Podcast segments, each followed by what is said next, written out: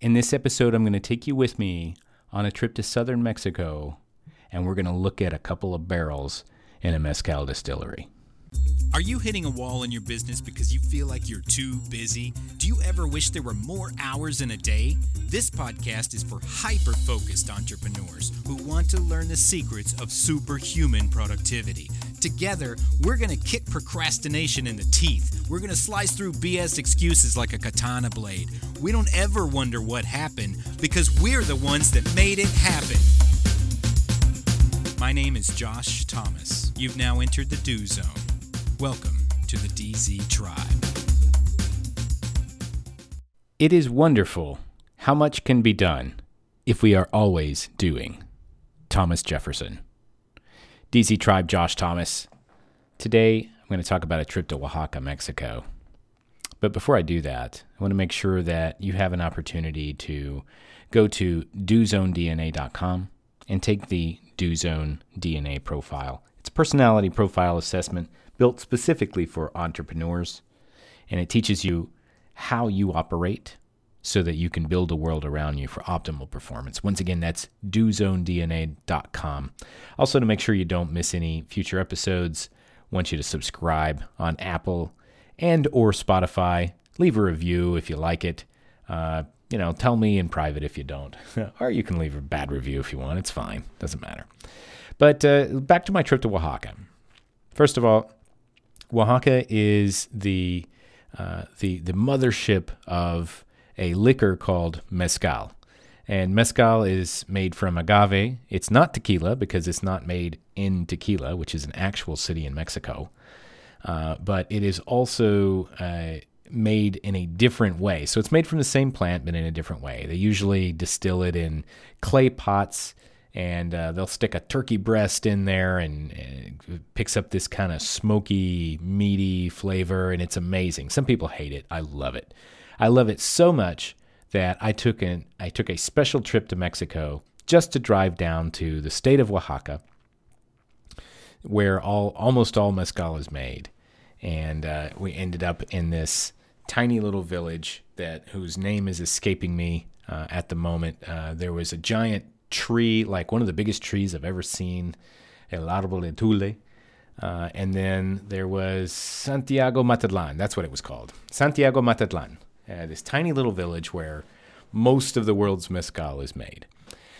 And so there was a, uh, a mezcaleria, a little distillery on the side of the road, and it was super popular. And there were a ton of tourists there, mostly Mexicans and I was pretty much the only gringo within like 200 miles. Okay.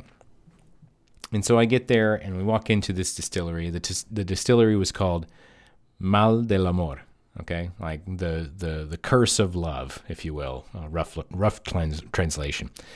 Uh, and they had this tour that they offered. We went down to the fields. We saw the huge agave plants. We drank mezcal from the leaves. It was a great experience. We actually got into this truck that was made in uh, made to look like a giant barrel and they were playing this crazy music like traditional music the whole time and everybody was jamming out and they were pouring mezcal and everybody was drunk by the end of it amazing experience i highly recommend it get yourself to oaxaca and go to a little village called santiago matatlan and the distillery is called mal de amor and uh, they do actually sell that mezcal here in the united states uh, but it's under a different mark. Uh, it's called uh, Ilegal. So if you go to the liquor store and you look for mezcal and you see a little orange label that's called Ilegal, uh, that actually comes from the Mal de Amor distillery in Santiago Matatlan. Anyway, I digress. So after we did the tour down to the fields for the agave, they took us through a tour of how mezcal is made. And it is in uh, the best way I can describe it is it's an artisanal liquor. Okay, it's it's not made in huge quantities, uh, and it's made following a very traditional process, and they haven't really changed it in hundreds of years.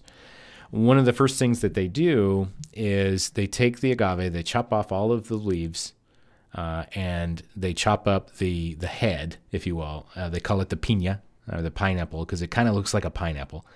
So they take the piña and they chop it up and they start a fire underground and they throw some rocks in there so that the rocks heat up. And then they chop, they toss all of the pina in, and then they bury it for like three days. And so they bury it because what that does is it kind of softens it up and tenderizes it, roasts it a little bit, kind of like uh, I've never been to Hawaii, but you know they do the pig roast thing where they stick the pig in the ground. It's kind of like that. Okay, so uh, they they stick it in the ground for three days, and then they move all the dirt away, and they pull the pina out, and it's and it's kind of uh, really tender, and they stick it into a uh, like a, a big vat for another few days so that it can ferment. And as it's fermenting, uh, you can actually it turns sweet. It, it creates this kind of uh, it, it, I can't think of the word, but it basically turns into sugar, and you can taste it, and it's kind of like a little bit sweet to the taste. Um, it, actually, it's a mix between like really sweet, like uh, if you've ever had um, you know honey like honey in your water. It's like a mix between that and let's say just you know whatever sludge is left over from the dumpster. it's kind of a very bizarre mix between those two flavors. Uh, and so they take the um, they take this kind of sour mash at that point and they stick it into some barrels uh, for further fermenting, and then they put that mash into these clay pots and they very, very slowly cook it and they put some water in there. Uh, and that water and the mash they mix together and they create alcohol. And so when you're when you're heating it up, they go through uh, the the alcohol evaporates before the water. And so that's how the distilling process works. So this alcohol turns into vapor. It passes through the mash. They'll put like a turkey or something in there and it passes through the turkey it picks up all this flavor and then it recondenses into this other giant vat and becomes mezcal. That's pretty much uh, you know change change the uh, the fruit to corn and that's how whiskey is made uh, change the location and the uh, uh, the makeup of the uh, the still, and that's how tequila is made. And it's pretty much how every liquor is made. I don't know anything about vodka, but that's probably how vodka is made too. Now, why am I telling you all this? Mezcal takes a really long time to make. Um, eh, you don't have to age it forever, but the process is very slow. It's very cumbersome. They cannot do it in large quantities. Every uh, distillery for mezcal is super artisanal. They are very limited on the amount of bottles that they can create. And while I was watching this process at the Mal de Amor, uh, I, I walked into the barrel room and they had all these barrels of the mash.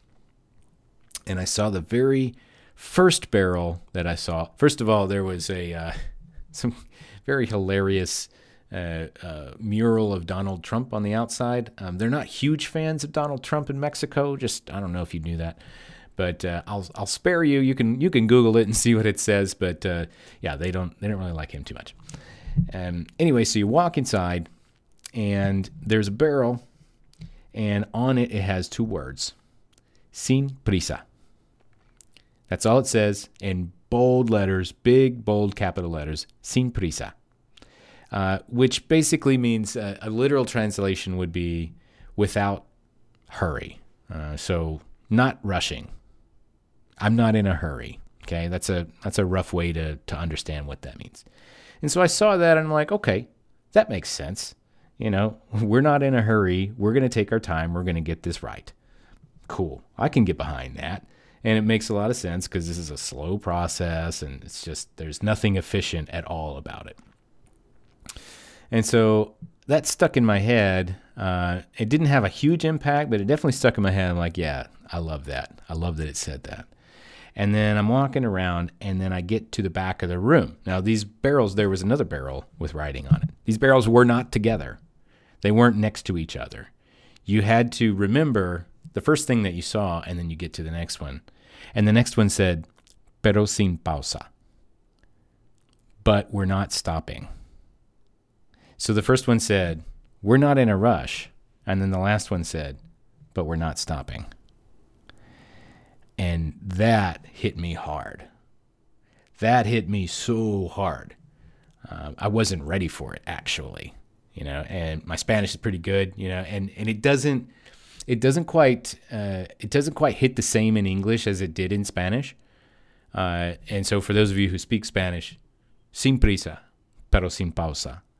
Like that's profound, man. In English, it's, you know, hey, I'm not in a rush, but I'm not going to stop either.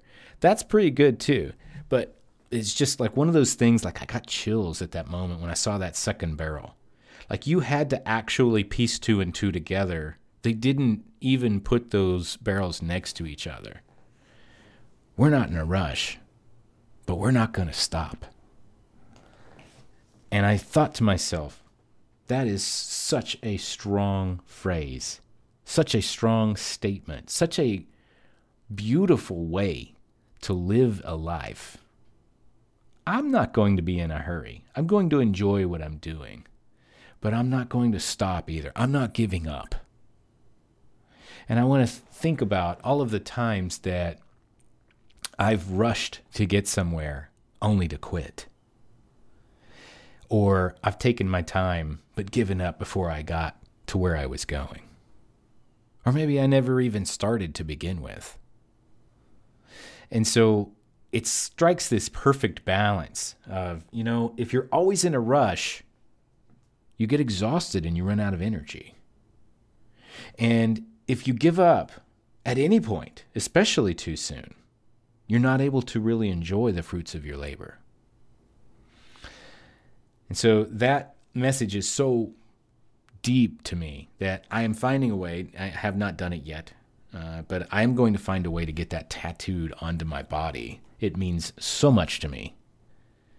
And it's one of those things sometimes when life is happening to you or you observe something that's happening in your life, it has such a deep impact on you that you want to remember it forever and you want to scream it from the highest mountaintops and make sure that everybody feels the effect that you felt at the time. And this is my moment. My moment is seeing a barrel in a little pueblito in Oaxaca, Mexico, that said sin prisa. And then a couple of minutes later, seeing another one that said pero sin pausa. We're not in a hurry, but we're not going to stop either. What's your path? What are you doing right now? What are you steadily getting up every single day and focusing on? Not in a hurry, but you don't have any intention on stopping until you get to or well past your destination. What is that thing for you? I want you to think about it. That's going to do it for this episode of the Do Zone. I appreciate you being here. I want to make sure and ask you to subscribe, tell a friend about the Do Zone podcast. I would love to increase my impact on the world and get more people to really think about being intentional about what they're doing and making sure they're taking action consistently. Sin prisa, pero sin pausa. Until next time, go do something. I have a job for you open up your phone or get out a piece of paper and write down these three questions. Number one, what is one important task I can get completely done today? Number two, when can I start it? And number three, what impact will that have on my life? Now answer these questions as best you can every single day this week. Then commit to taking action daily. Now you're in the do zone, baby. Let's go. Need some help with accountability? Are you stuck where you're at and not sure how to break through the barrier in front of you? Join the DZ tribe for free by visiting thedozone.com. We're a group of hyperactive entrepreneurs who want to help you get more stuff done. Oh, one more thing. If you know somebody who needs to hear this message, share it with them. Text them, email them, send them a DM on social media, smoke signals, carrier pigeons, whatever. Be sure to tag us at the Do Zone. Also, keep the five star written reviews coming over on iTunes. That helps new people find the show, hear it, and get themselves into the Do Zone as well. And always remember the road to success is paved with imperfect action. So, what are you waiting for? Go do something already. See you next time.